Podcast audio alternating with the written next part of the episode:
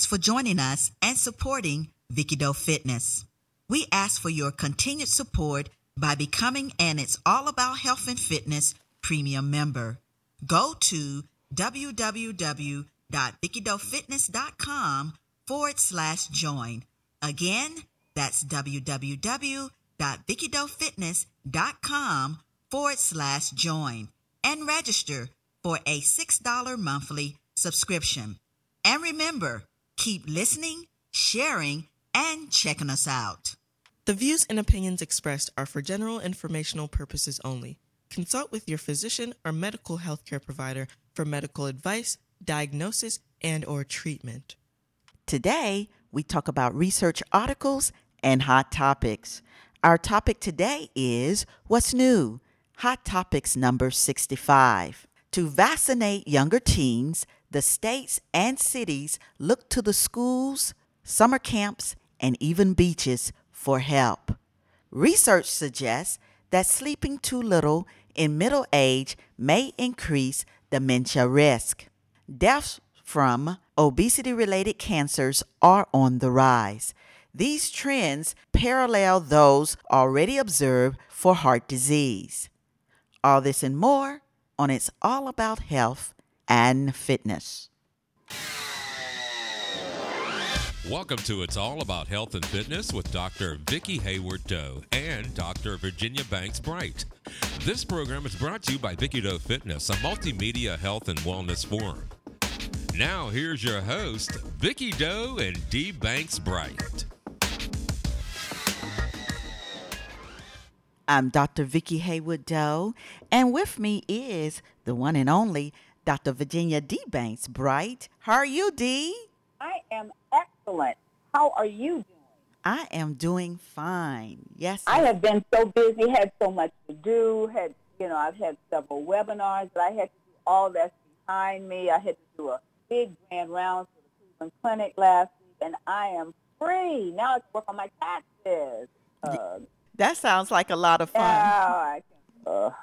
I know, that sounds fun, right? No, right? I know, taxes are not fun at all. My goodness, no. And they had the extension till May, but I still got a further extension because I had just too much going on. Yeah, too much going on. I know. I had too much going on. Well, hey, good luck with that. Thank you. I appreciate that. Thank you. Well, today we talk about research articles and hot topics that we think are worth looking at and talking about. Our topic today is What's New? Hot Topics number 65. Now, a few episodes ago, that was episode 199, we talked with Dr. Stephen King on the importance of practicing self-care, taking the time to do the things that make you happy.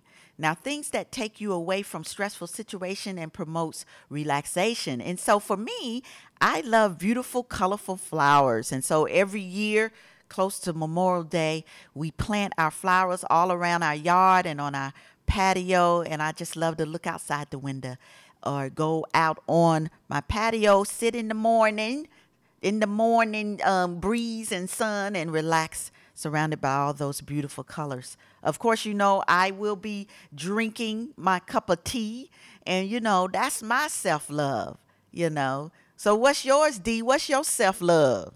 I don't know. I guess now it's getting back to trying to get back into some exercise routine. I've been swimming every day and, trying to eat more healthy. I think this COVID thing has just kind of discombobulated everybody. I know. So I think it's time for me personally just to get back in, and I'm starting to do a little bit of meditation in the morning and those kinds of things. So yeah. Okay, so you got your self-love going, huh? Yeah. Okay, so I encourage all of you to practice some self-love this week and do something that brings a smile on your face or makes you happy. And if you want to share that with us, go to our Facebook page. It's at Vicki Doe Fitness. Vicki is Vicki, Vicki Doe Fitness, or that's our Facebook page, or our Twitter page. You can go at Vicki Doe Fitness and tell us or show us pictures of what you call your self-love moments. And so I can't wait to hear from you. Now, make sure, guys, you subscribe to this podcast show. It's all about health and fitness, Vicki Doe Fitness, on Apple Podcasts, Stitcher, Spotify, TuneIn, or on any of the platforms that you listen to your podcast.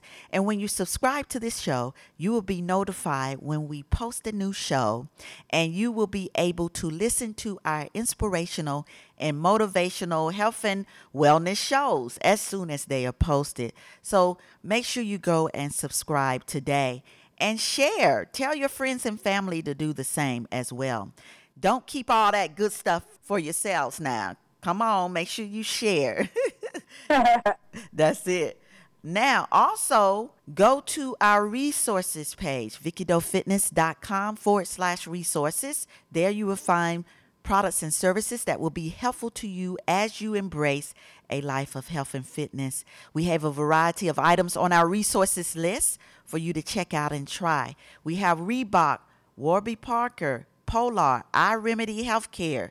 iRemedyHealthcare.com is where I go and get all our masks, our disinfection stuff, disinfected stuff, or whatever you call it, the Clorox and the Lysol and all that kind of stuff on there. But then they have other things as well pertaining to healthcare on that website. And it comes to you quickly. There's the right stuff. We have the right stuff, medical supplies for the caregiver. That is on that resources page. Art of Tea, My Lab Box. Check that out. EcoLunchbox.com and much, much more on our resources page. But let's talk about Art of Tea. As all of you know, I love tea. And so if you hang out with me in the office at functions and events, you know, I'm definitely down for a good cup of tea. And so if you love tea as well, Art of Tea is definitely up your alley, you know, and this is a website that I want you to go to. They have quality organic teas and botanicals. Art of Tea is a tea importer and wholesaler based in Los Angeles, California, where they hand blend and custom craft the world's finest organic teas and botanicals. And so, yes, their teas are carefully selected directly from growers, each one offering a unique story. They combine aesthetics with passion, flavor, and high-quality control to create a delicious tea experience.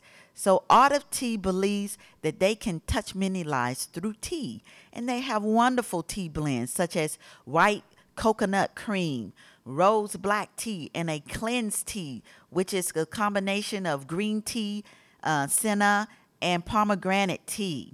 They have wonderful flavors that you will certainly enjoy. And so I encourage all of you to go and check out Art of Tea. Go to our resources page, VickiDoeFitness.com/resources, and you will be able to check out and go directly into the website Art of Tea. And remember, when you use any of the affiliate links to buy any of the products and services on our resources page, you are supporting us here at Vicki Doe Fitness. And as always, what do we say, Dee?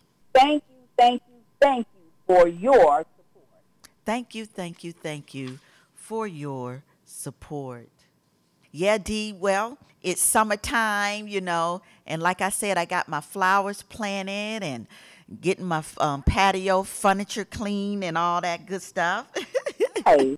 So you getting your flowers and all that stuff out? Yeah, I got I bought way too many, so I got tons of flower pots and stuff. And I even bought some vegetables. I hadn't done that for I didn't do it last year, but I bought some peppers and tomatoes to try to see what I could do. And this time I put them inside, an enclosed area because I'm just not into chasing animals. So I know, I'm right? I'm hoping that it will work. But yeah, petunias and begonias and geraniums, and my mood is lifted with flowers. And I was in North Carolina visiting my mom over the weekend and my daughter Mary, and I helped her plant some flowers. Okay. So flowers just kind of uplift your mood. I even like to have fresh cut flowers in my house.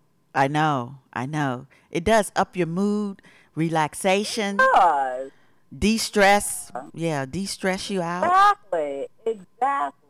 All of that. Yes. So I see your week. I was going to ask you how your week was, but you were visiting, huh? Yeah, I went to North Carolina to visit my 103-and-a-half-year-old mother. Wow. Doing good. You know, she's all vaccinated up. I haven't seen any of them since October, you know, because everybody really wanted the social distance, and my mother's her age and, you know, a few underlying conditions. Nobody wanted to put her in any kind of harm's way. So, but the problem is when I was down in North Carolina, I had a lot of people who just said they've thrown caution to the wind and said, well, I'm not, you know, even if it's not like Ohio, June the 2nd, I don't know what it is in North Carolina. They're not wearing masks. I know. There are a lot of people not wearing that have just said the heck with it, and especially here in Ohio when Governor DeWine has said, what, June the 2nd? Yeah, June the 2nd. No more mask mandate. People are like, well, it's June the 2nd somewhere in the world. I guess that's what they do. Yeah, that's crazy. That's somewhere in the world, so yeah. Well, like I tell folks, you know, because they're growing, you know, people aren't wearing their masks, this and that and the other. They're not getting vaccinated. And I say, you know what? At the end of the day, that's their problem. I'm vaccinated, so at least I'm at least 95%, 98% protected. So that's them that's not going to be protected if they don't have anything, right? Exactly. Because COVID is still here. We're still admitting patients to the hospital. We have an all hospital 47 COVID patients. Wow. Too high. One patient is too many, and a lot of these people have not been vaccinated. That's the problem. They haven't been vaccinated. I think the fire burns. I don't think they think the fire burns. Fire is hot. Over? Yeah, it's not over. It is not over. That's their problem. Hopefully, you know, that's on them. Hopefully, you know, they will change their minds. Oh, no. Hopefully. Okay. Hopefully. But I'm also hoping that for the people that are not getting vaccinated, that there'll be enough people vaccinated around them that will keep the virus so that we can get herd immunity. Because if we have a certain critical mass of people that are vaccinated, the virus really won't have too many places to go. Okay. So hopefully, right? Keep our fingers crossed. Hopefully. Exactly. That's it. So what is going on this week? Everything. Well, I thought this was pretty cool. Amazon buys... That's today. Amazon buys MGM. Yeah. What's going on? Well, this is hot off the press. It says in a mega media deal, Amazon buys MGM. And so it's because of James Bond. They say James Bond meet Jeff Bezos. Okay, so Amazon is investing even more heavily. This is what the article said. This was off of CNN Business. So Amazon is investing even more heavily in growing its position in the entertainment world. The company announced Wednesday that it made a deal to acquire MGM, the home of James Bond and one of the most iconic movie studios in Hollywood. And so the deal, which is valued at $8.45 billion. That's a lot of money, right? That's with a B. That's with a B as in boy. That's with a B as in boy, right? Gives Amazon. So the deal gives Amazon an extensive library of film and TV shows that it can use to fill out its Prime Video content coffers. And so MGM has a catalog of more than 4,000 films and 17,000 TV shows. And this was said according to Mike Hopkins, who heads the Prime Video and Amazon studios. And so he said the real financial value behind this deal is the treasure trough of IP in the deep catalog that we plan to reimagine and developed together with MGM's talented team. It's very exciting and provides some many opportunities for high-quality storytelling. He's also stated that these two companies Completion of the deal is subject to regulatory approvals and other customary closing conditions. And so the article goes on to say that even though streaming is a small part of Amazon's empire, the company has focused on becoming a more prominent player in the entertainment world as of late. For example, a highly anticipated series based on The Lord of the Rings is in the works. Prime Video, which also features original and award-winning shows such as, did you see The Marvelous Mrs. what? Did not, Maisel. Is it Maisel? So The Marvelous Mrs. Maisel. Well, didn't that one win an award? Yeah, it said award-winning. Uh-huh, yeah. Was it an Oscar or I'm trying to think. I think it was a Golden Globe that it won. Golden Globe, okay.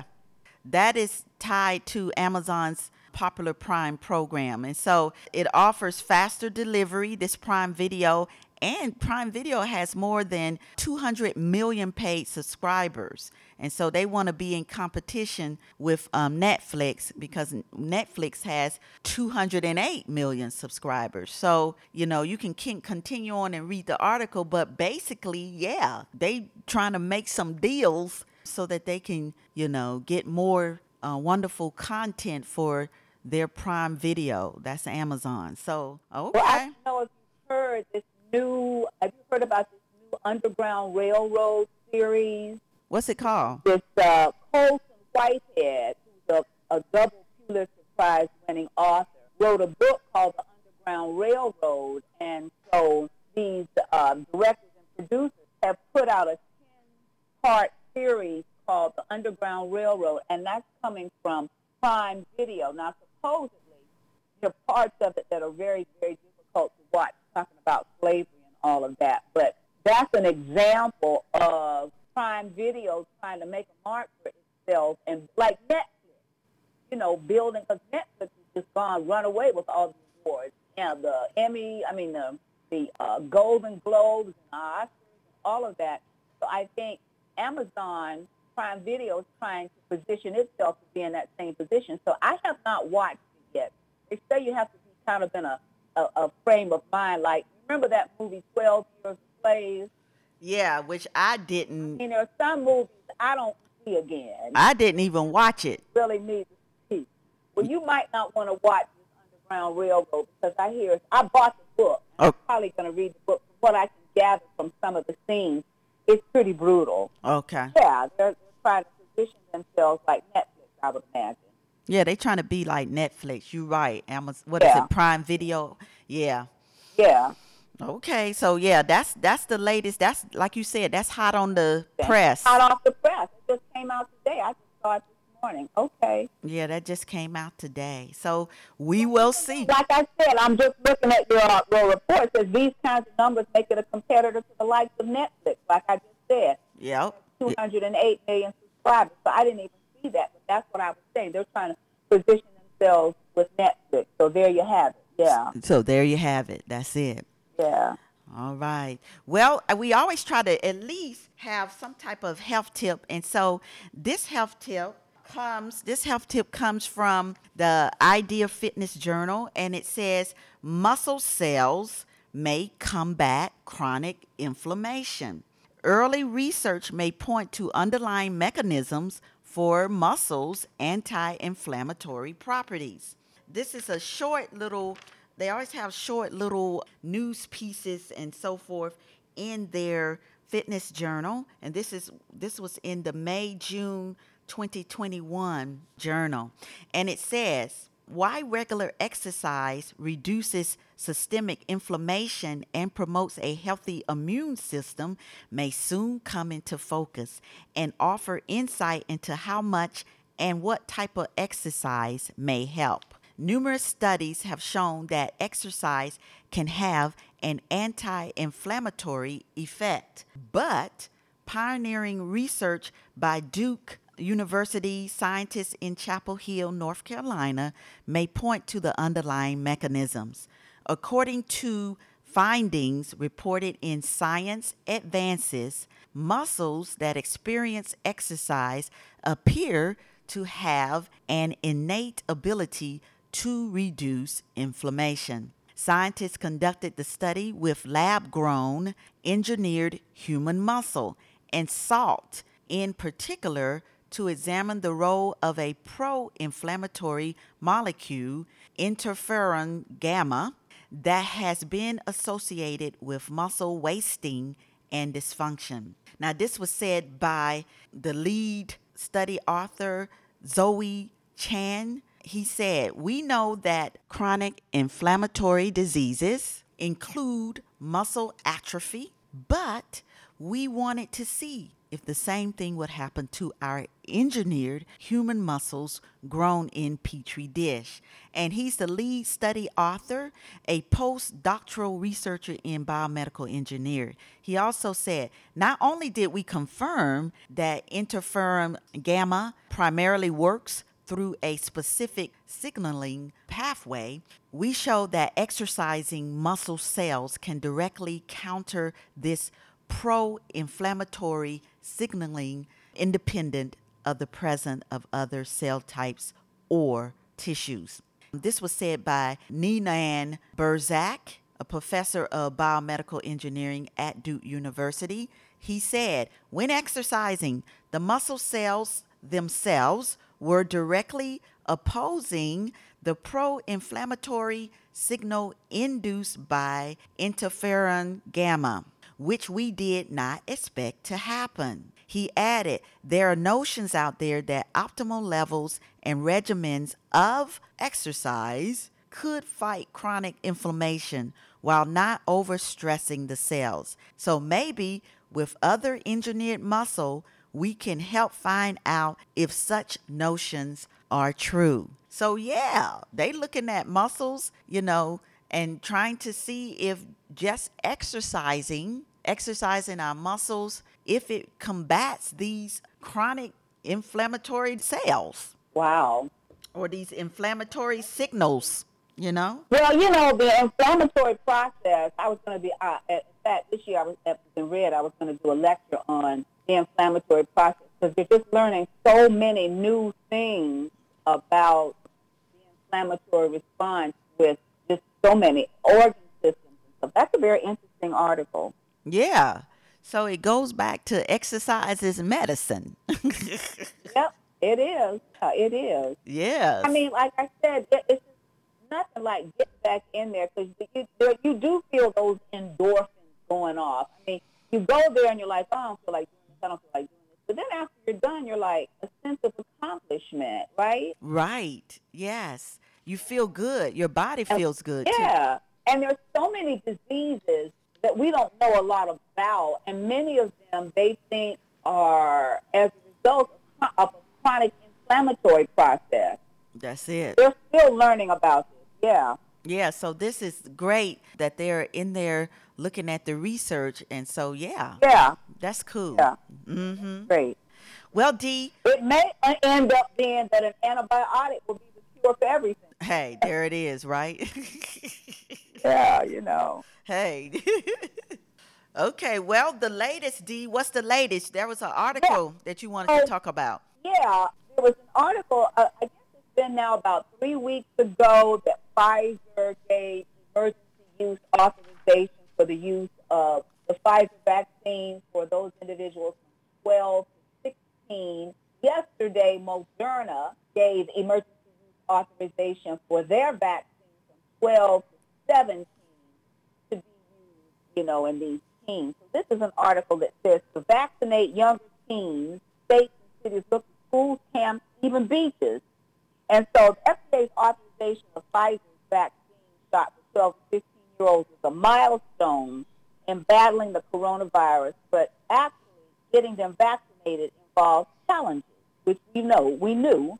The race is on to vaccinate about 17 million 12 to 15-year-olds against COVID, and the FDA's to authorize the Pfizer vaccine for younger adolescents presents a new opportunity to push for broad immunity against the coronavirus in the United States. But the challenges of getting them vaccinated are more complicated than for adults and teenagers.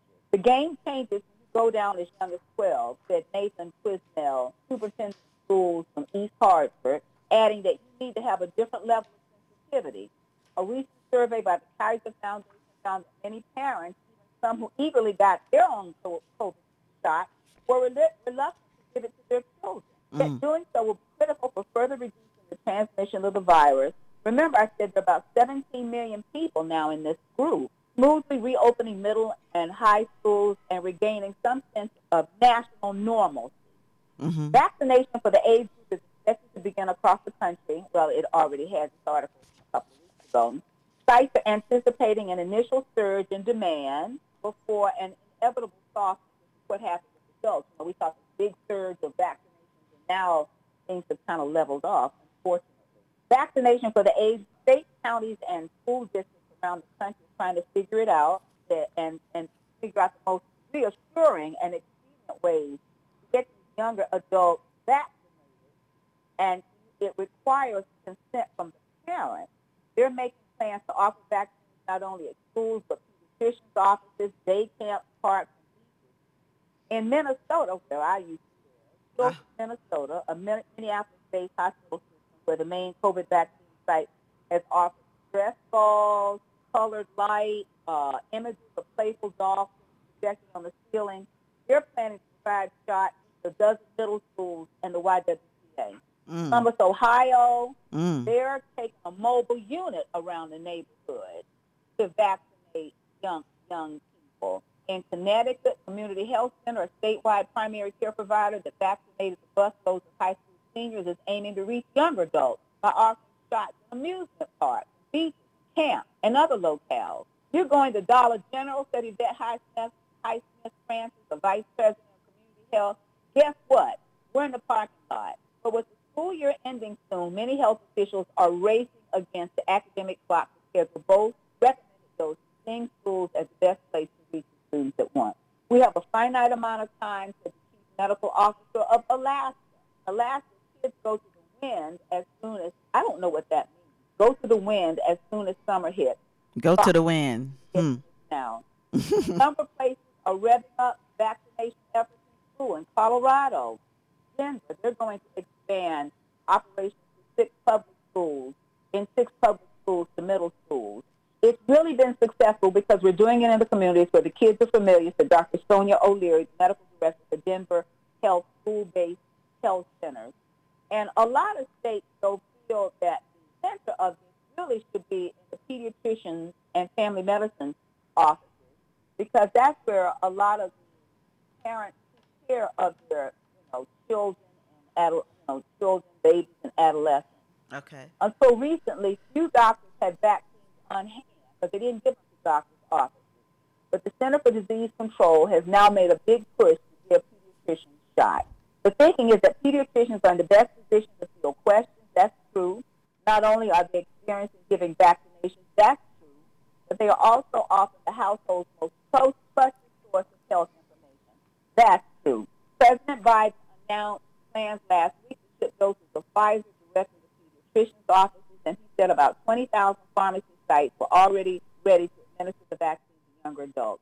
So these are practical issues. Staggering COVID shots around the routine vaccines required for school in September, which many children are behind on because of the pandemic, will be complicated. According to the CDC, no vaccine can be given 2 weeks before and after a vaccine, a COVID vaccine. Pediatricians are used to talking to nervous parents about vaccines, but they can see that the COVID shot poses unique persuasion challenges. And so to help with these conversations, the American Academy of Pediatrics has posted frequently asked questions and answers on their website to help these parents. Many parents and teenagers have been stirred by false information, such as impacts on fertility and menstrual cycles, said Dr. Tina Salib, an adolescent medicine specialist at Children's Hospital in Montefiore. I did grand rounds there about 3 months ago. Oh, okay. And with hormones floating around, parents are asking if it's dangerous for their children to be given a vaccine. The questions reflect the parents' thoughtfulness, and they need to be addressed respectfully, not just, as we have said with adults, not just blow it off. So Dr. Khalid, who's patient for Black and Latino and recent immigrants, said that many hear vaccine resistance at home. And so what do you got? You know, that's the thing, Vicki. If you hear a parent saying, well, I don't want to take it, how are you going to convince the kid to get it? I know. We have to validate parental anxiety and trust the medicine and be very open to listen to what their experiences have been. Garrett Bate and Precious Wright, who live in Hollywood, Florida, have tentatively decided to get themselves vaccinated, but they're holding off on their 4 children, ages 12 to 19. It's been a tough year. 2 of the children attended school in person, 2 are remote, yet even though vaccination offers the possibility that all their children will have more engaged, carefree life, Ms. Wright wants to know how others, their age, their first. Research. From what I know, you take the vaccine, and some people feel sick, and it lasts a couple hours or a day. My immune system is stronger than the kids, and I don't know if they would shake off these effects as quickly as mine. Of course, that's maybe what you think. For some teenagers anxious about bringing the virus home to vulnerable relatives, the vaccine represents liberation. The kids have shot envy. Dr. Nicole Baldwin, a pediatrician in Cincinnati, whose health-related TikTok videos now feature one for the Pfizer vaccine. She said she was surprised how excited teenagers were about the vaccine. And they'll say, have your friends gotten it? Yes. Have your friends gotten it? Yes. So there's this envy thing going on. But she also has patients, including those with high-risk medical conditions that make them vulnerable to COVID, who aren't getting it. The parents say no. When parent and child are at odds about the vaccine, the pediatrician has a very tricky path to walk. And when divorced parents disagree, well, let me just leave that there. Not all teenagers long for the vaccine. Many hate shots. Others say that because young people often get milder cases of COVID, why risk a vaccine? I know. So Patsy Benchville, a nurse practitioner who oversees vaccines in children's Minnesota, has stark evidence that some cases in young people can be serious. We know that children have had this multi-system inflammatory syndrome. Okay. It's been pretty bad for some of the kids. Mm-hmm. The FDA's new authorization means all those patients would be eligible for the shot. If you can prevent your child ending up in the ICU with a safe vaccine, why wouldn't you do it? So Mr. Quisnell, who we talked about earlier from East Hartford, said the most powerful messaging for reaching older adults would probably appeal just as much to younger ones, rather than focusing on the fact that the shot will protect them, they seize on the idea that it will keep them from having to quarantine, especially if they're exposed. They are not so afraid of the healthcare dangers from COVID, but the social losses that come along with it, he said, adding 60% of his district seniors, or about 300 students, got their first dose at a mass vaccination site run by Community Health Center on April the 26th. Some of our greatest leverage right now is you don't have to be quarantined. But while hundreds of high school seniors in Mr. Quisnell's district rode in bus caravans recently to a mass vaccination site where they got COVID shots as the DJ played, Mr. Quisnell said younger students would be offered shots during weekend clinics at the schools with parents accompanying them. So they talked about Michael Jackson of Northport, Florida, can't wait for his 14-year-old son to get it. During the past year, his son's love of Little League went on his beloved Little League team, and the games went on hiatus. The family had to spend their regular Sunday suppers with grandparents. And so there are all these kinds of challenges, Vicki. And I'll end with saying, again, we're hoping that, as the article went on, we're hoping that now, and this article was before Moderna came out, we'll get more people vaccinated. And just my personal standpoint, a friend of mine, Dr. Giles Hewlett, I've been talking to him for the last 2 days. He lives in New York. They have 33 school districts, and they're in a rush now to try to get around to all the school districts before the end of school. So there is a huge push to try to get these children vaccinated in this country. Like I said, remember the number, 17 million. That's just 17 more million people for us to get closer to herd immunity. Yeah, so that's 17 million of children. Is that what you're saying? Yeah, 17 million of those children from the age, at least when the Pfizer came out, 17 million from ages 12 to 15. Okay. Now, I don't know how many more million are included when you add on Moderna, which goes 15 to 17, so maybe 5 or 6 more million. So, I mean, you're talking almost 20 more million people to get vaccinated. That will really help. Big time.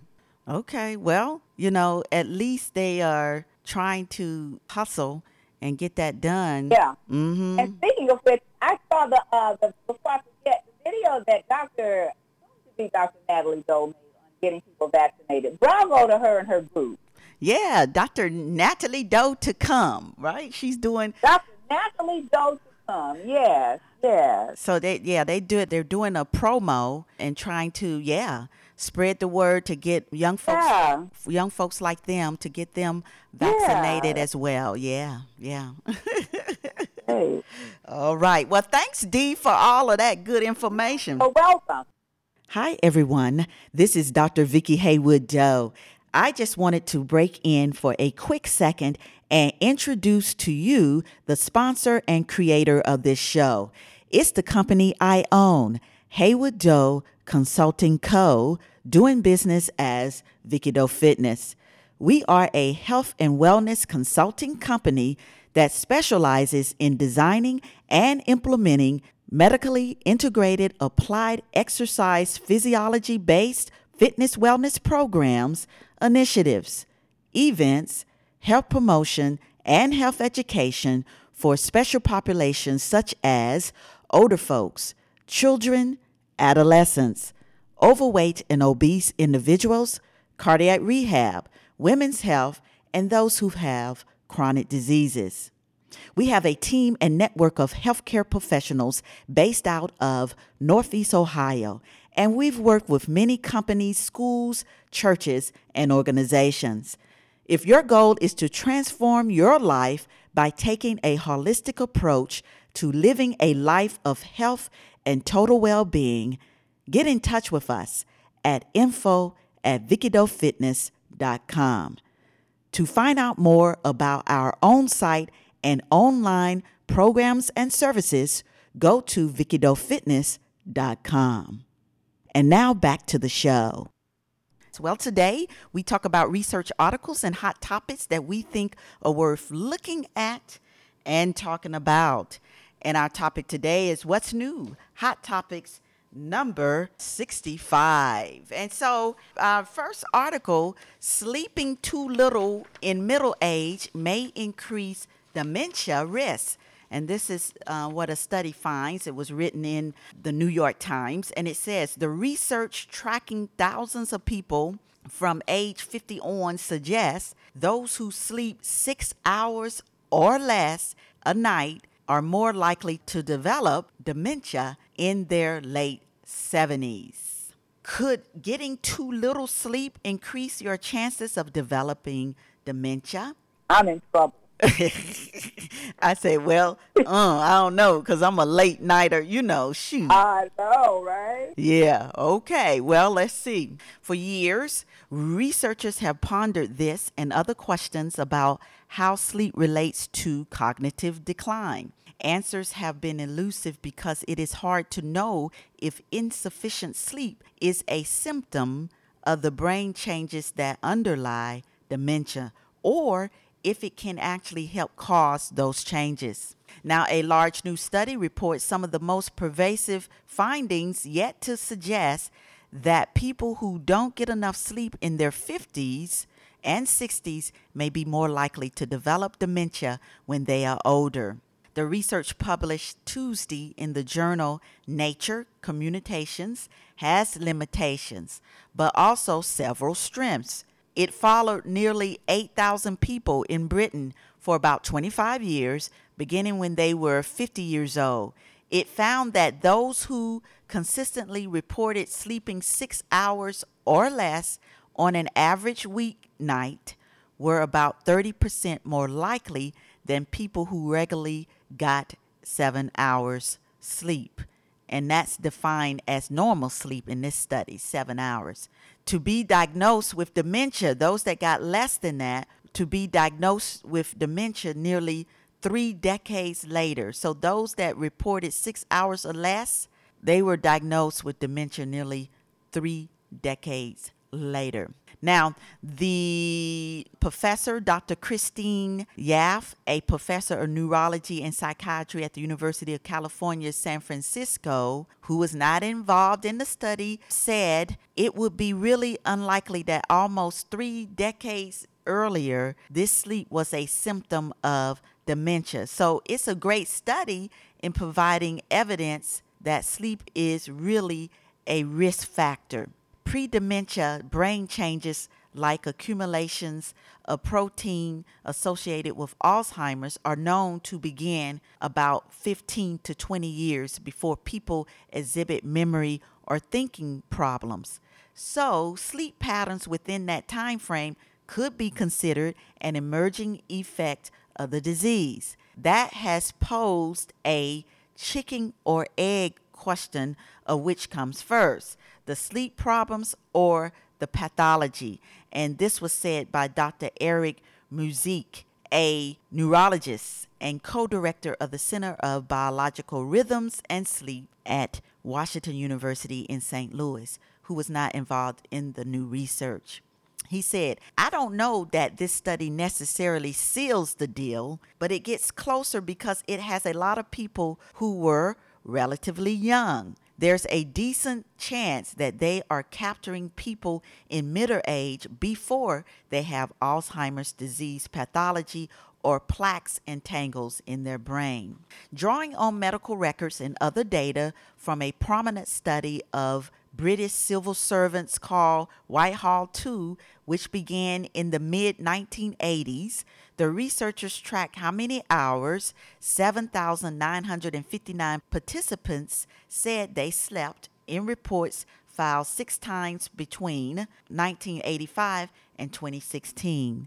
By the end of the study, 521 people had been diagnosed with dementia at an average age of 77.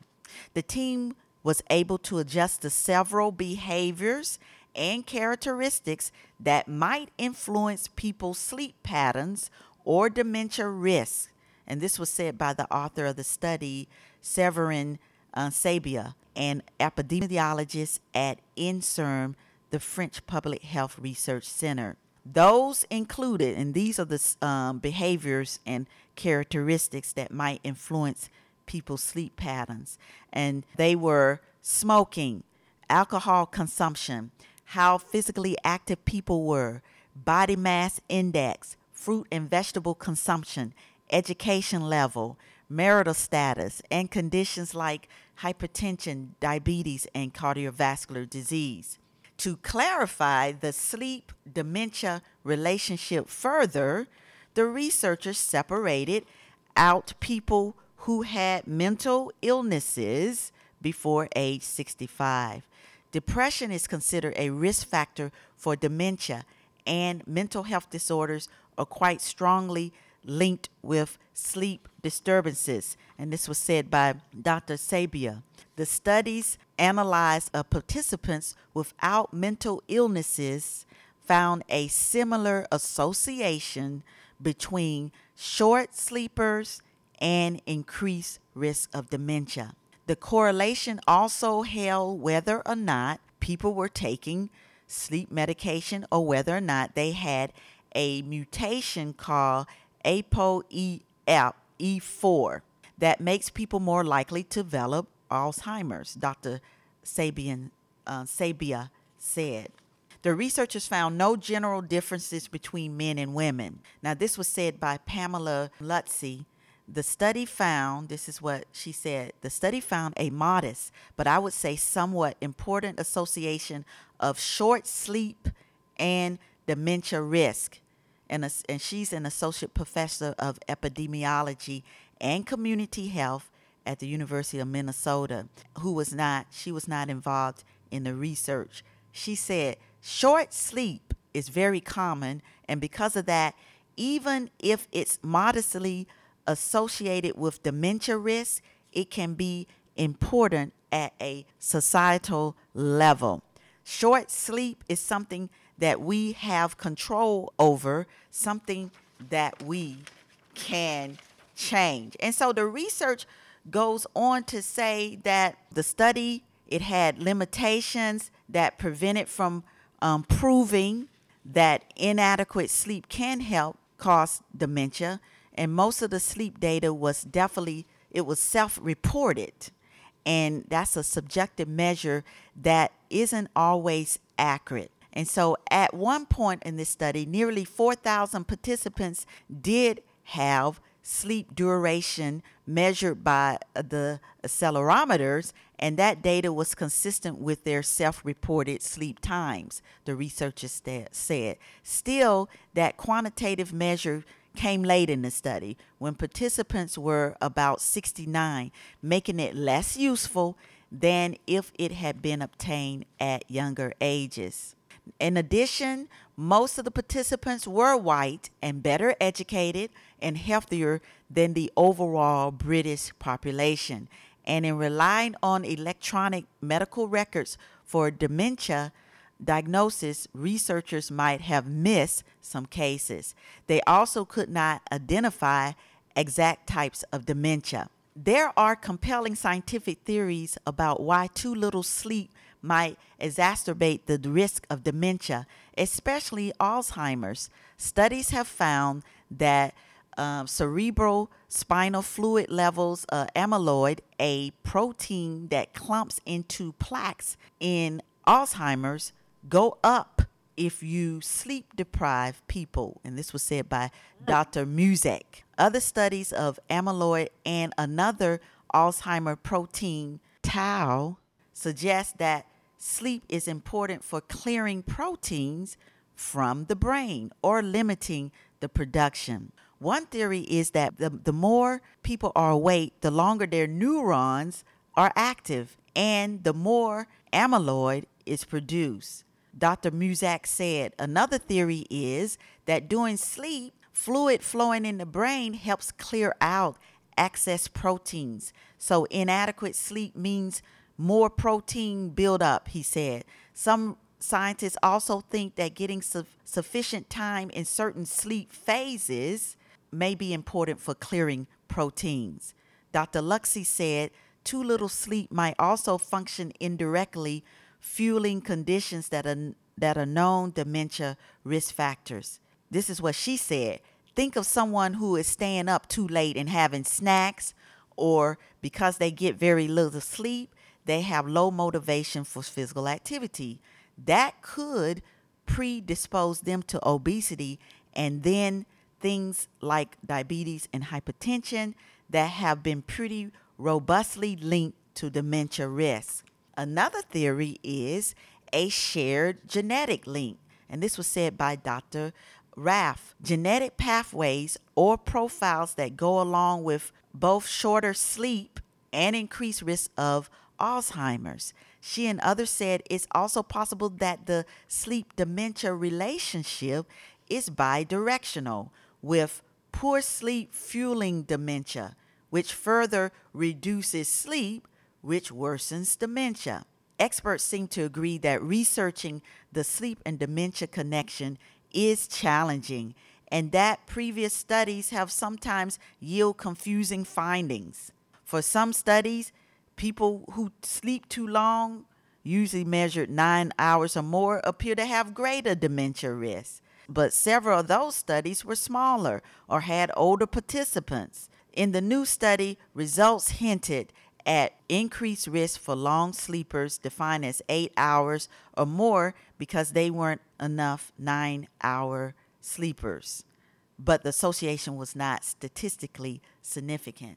Experts said that they couldn't think of scientific explanations for why long sleep could increase dementia risk, and that it might reflect another underlying health condition. The new study also examined whether people's sleep changed over time. There appeared to be slightly increased dementia risk in people who shift from short to normal sleep, Dr. Sabia said. A pattern she believes more reflect that they slept too little at age 50 and needed more sleep later because of developing dementia. So, if short sleep is a culprit, how can people get more Z's? Well, Dr. Raff said, in general, sleeping pills and a lot of other things don't give you as deep of a sleep. And we really want the deep sleep because that seems to be the time when things get cleared out and it's more restorative. She also says that naps are okay to catch up on missed sleep, but getting a good night's sleep should make naps unnecessary. people with sleep disorders or apnea should consult sleep specialists. This is what Dr. Raff said. For others, Dr. Lucy said, having a regular sleep schedule, avoiding caffeine and alcohol before bedtime, and removing phones and computers from the bedroom are among the Centers for Disease Control and Prevention's sleep hygiene guidelines. But much about sleep remains puzzling. The new study provides a pretty strong piece of evidence that sleep is important in middle age, and that's what Dr. Burzak said. But we still have a lot to learn about that and how the relationship actually occurs in people and what to do about it. So yeah, I guess our sleep hygiene is that we better get more than 5 hours of sleep per night. Yeah, you know, there's been a lot of controversy about that. I wasn't aware of the relationship between that and dementia, but you know, there's a lot, you know, obesity, and truncal obesity, and all kinds of medical situations associated with not getting enough sleep, although some people say, what is enough sleep? But I think there is a clear correlation between age and people not sleeping as well, because I find that a lot of people that are closer to my age, you know, don't sleep 8 hours or 9 hours at night for some odd. So that's a very interesting article. Thank you. That was great. I know. So they are doing a lot of sleep studies. Right. I do know that you probably shouldn't, if you can't sleep, you probably shouldn't be looking at TV and eating all those unhealthy snacks. Exactly. That's just a you know, a plan for disaster. What do you call that? A perfect storm for disaster. A perfect storm for disaster. You know. Perfect storm for disaster. Yes. Hypertension, diabetes, and everything else. Exactly. Right. Yes, yes. And unfortunately, again, COVID has contributed to a lot of all of this. I think the jury is still out. In the next 2 years, we're going to see, I mean, we're seeing it in the hospital now. People who have waited to take care of themselves are now coming in with heart disease and obesity-related issues and, you know, diabetes. Just today, I saw somebody had, you know, not been going to the doctor because of COVID and now comes in and immediately needs to be on dialysis. So this is what we're dealing with now. I know. So yeah. So we're encouraging folks, you know, now that people are getting vaccinated and we want you to get vaccinated, then, you know, schedule, because that's what I'm in the process of doing, schedule your wellness visits with your doctor now. Exactly. Definitely. Screenings and all those things. They were talking on NPR yesterday, colonoscopy, mammograms, and all these things have been put off, and a lot of people are coming in with stage 4, whatever it is that they have, and it's too late. Whereas if it had been found earlier, you know, chemotherapy could have been started, surgery, or whatever. So it's real. It's very real. It is real. So let's do all we can. That's exactly it. Yeah, definitely. Well, Dee, you want to do the next article then, right? I can do this, but I can actually do the AMA one on fighting racism. So that's some old related cancers are on the rise. Well, no surprise. Overall mortality for cancer continues to decline. But since 2011, that decline has slowed for obesity-associated cancers, likely due to the obesity epidemic. The mortality trends for obesity-associated cancers mirror those for heart disease, according to Christy Avery, Ph.D. from University of North Carolina, Chapel Hill. Yay! After 4 decades of annual improvements in heart disease mortality slowed in 2011. This slowing has been associated with the obesity epidemic, they explained in JAMA, Journal of the American Medical Association Network Open. Despite carcinogenic changes induced by obesity, a parallel deceleration in total cancer mortality rate during the same period has not been observed. The author said, however, not all types have been linked to obesity. Therefore, we compared 20-year U.S. mortality trends for cancer and heart disease, including both cold cancer and separating cancer death for obesity-associated cancers and cancers not associated with obesity. Analyzing CDC data, they found that death from obesity-associated cancers declined from 66 per 100,000 persons in 1999 to 58 for 100,000 in 2011, for an estimated annual rate change of minus 1.19. However, in 2018, there were 54 deaths per 100,000 from obesity-associated cancer, for an estimated annual rate of change since 2011 of minus 0.83. This trend differs from mortality rates for cancers not associated with obesity. The decline in mortality rates for these cancers continue to increase from an annual estimated rate of change of minus 1.62 from 1999 to 2011 to minus 2.29 from 2011 to 2018, p-value of less than 0.001. Mortality rates for all cancers also appears to decline, driven by the trend for cancers not linked with obesity, the researchers said. Slowing improvements in obesity-associated cancer mortality were obscured when considering total cancer mortality. These findings potentially signal a changing profile of cancer-associated mortality that may parallel trends previously observed for heart disease as the consequences of the obesity epidemic are understood, Avery's group said.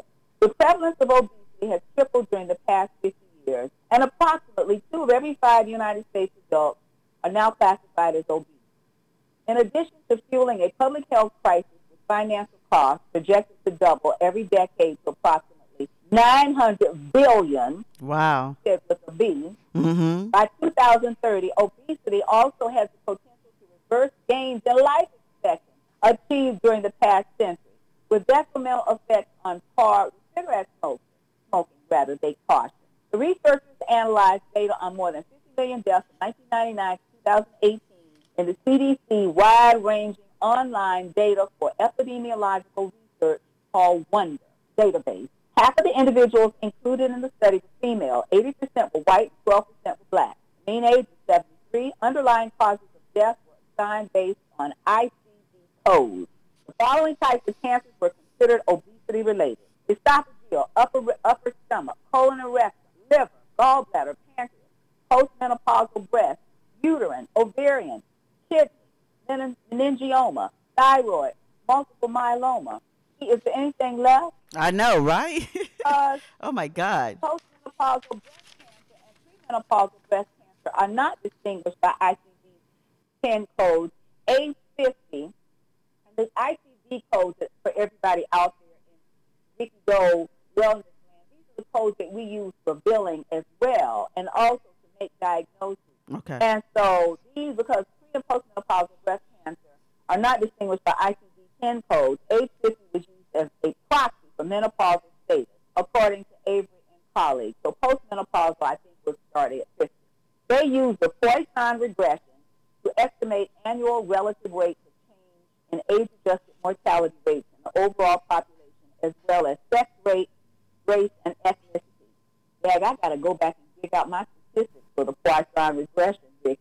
Wow. Mm. Since there's an annual relative rate of change in mortality rates before and after 2011 were evaluated using wall tests. The largest slowing of the decline in obesity-associated cancer mortality rates was found to occur in females. Estimated annual rate change of minus 1.45 in 1999 to 2011 and minus 0.91 in 2000 from 2011 to 2018 with a significant p-value of less than 0.001. And in non-Hispanic whites, minus 1.16 in 1999 to 2011 and minus 0.68 in 2011 to 2018, significant p-value of 0.001. These findings are challenging to interpret because the prevalence of obesity has increased during the same time for both U.S. women and men, as well as for most racial and ethnic groups. Long-standing disparities in obesity also exist, particularly among Hispanic and non-Hispanic, Native Hawaiian, and Black populations. An important limitation of the study was its reliance on unvalidated death certificate data, which can lead to inaccuracies in estimating mortality rates. Avery's group pointed out, in addition, the study was limited to the 4 racial categories included in the WONDER database: American Indian or Alaska Native, Asian or Pacific Islanders, Black or African American, and white. Mm. Definitely some issues with obesity-related cancers. I think the theory is still out. I think there's more to come, again, as we learn about the impact of obesity after this almost 18 months of COVID. So, yeah, that was good. Yeah, so at the end of the day, we do need to really focus on, you know, maintaining our weight. We do. We got to get those BMIs down. Yeah. And you know, I think you talked about it on the show, how fat produces all these hormones, and it produces, it's almost like fat is its own organ. Yes. Yes, haven't you talked about that? Yes, and I need to probably have a... You need to come back and talk about that. Fat can be its own organ. Yeah, the adipose cells. Yes, buddy. Yeah. Yeah.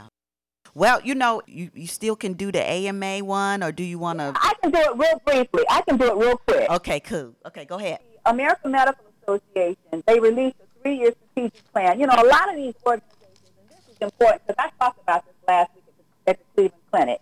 Okay. You know, the COVID epidemic shined a light on a very unacceptable situation with structural racism in this country. And a lot of organizations have come out with strategic plans on trying to dismantle structural racism in their organizations. And I just brought this up because the AMA, American Medical Association, which many of us black physicians did not belong to for many years because we didn't feel that they had our, you know, they didn't really have a lot of things that focused on diversity. Okay. So the new strategic plan, the framework of the plan, is driven by the immense need for equity-centered solutions to confront harms produced by systemic racism and other forms of oppression for black, Latinx, indigenous, Asian, and other people of color, as well as people who identify as LGBTQ. Its urgency is underscored by ongoing circumstances, including inequities exacerbated, like I said, by the COVID pandemic, the ongoing brutality and hate crimes targeting Asian, black, and brown communities. So what were the tenets? What are the 5 tenets of this strategic plan? And I'll just mention them. Embedded equity and racial justice through the AMA by expanding capacity for understanding and implementing anti-racist equity strategies via practices, programming, policies, and culture. Build alliances with marginalized physicians and other stakeholders. That's why the National Medical form their own group because they couldn't be a part of the AMA. Okay. Through developing structures and coalitions to elevate the experiences and ideas of historically marginalized and minoritized health leaders, push upstream to address all determinants of health and root causes of inequity. Some of the social determinants of health was what caused a lot of black and brown people to suffer more than a lot of people from COVID. Ensure equitable structures, opportunities, and innovation through embedding and advancing racial justice and health equity with equity within existing American Medical Association efforts to advance digital health. And lastly, foster pathways for true racial healing, reconciliation, and transformation for the American Medical Association's task by accounting for how policies and processes excluded, discriminated against, and harmed and by amplifying and integrating the narrative of historically marginalized physicians and patients. I just thought that was really good. Yes, it is. I think that they have focused on. I just thought that was really, you know, we as black physicians have complained about the American Medical Association for so many, many years, but I think when they've done something good, we need to bring it to the forefront. So bravo to them. Yeah, bravos to them, but a lot of the organizations, you know, ACSM, that's why I've been involved, American College of Sports Medicine. And so they're talking a lot about diversity for all of us. So a lot of people trying to get these structures, breaking down racism. Mm-hmm. So we'll see, because we've been talking about it, but we will see. At least they're talking about it more and then actually getting strategic plans. What you think? Right. Exactly. And I want to see, it's good to have a strategic plan, but I would also like to see after this things implemented. I need to see some deliverables. Some tangible results. Exactly. All right. Well, Dee, this ends our show. So do you have some tips that we should think about? Again, I want to reemphasize to everybody, please get vaccinated, Moderna and Pfizer are now emergency use authorization for from 12 to 16 for the Pfizer and 12 to 15 for the Pfizer and 12 to 17 for the Moderna. Get your kids out and get them vaccinated. I thought the article about sleeping too little in middle age may increase dementia risk. I think the jury is still out on that, but they're still looking at, you know, sleeping patterns. But I think also one of the more important articles that we talked about today are obesity-related cancers. And again, we need to, as we continue to say on this show, know your numbers. Mm-hmm. You need to start now getting back to trying to get your BMI down to below obesity levels. That's it. And what's also important, too, when we talk about obesity, you know, looking at your waist to hip ratio. Exactly, ratio. Yes, knowing, you know, you can't have that belly out there, you know, with all that fat. No, ma'am. You got to tighten up that. That's it. You got to tighten it up. Yeah. All right. And how it can really be tightened up by honing in what we always talk about, exercise and healthy eating, right? Well, and as always, for more information, go to our website, VickiDoeFitness.com. And remember, if you have any questions, comments, or just something to say, tweet us, email us, go on Facebook, and share with us your thoughts. You've been listening to It's All About Health and Fitness with Dr. Vicki Hayward Doe and Dr. Virginia Banks-Bright. Vicki Doe is owner of Vicki Doe Fitness, a multimedia health and wellness forum, a place to discuss, learn, and participate in healthy living. You can get in touch with Vicki by email at info@VickiDoeFitness.com.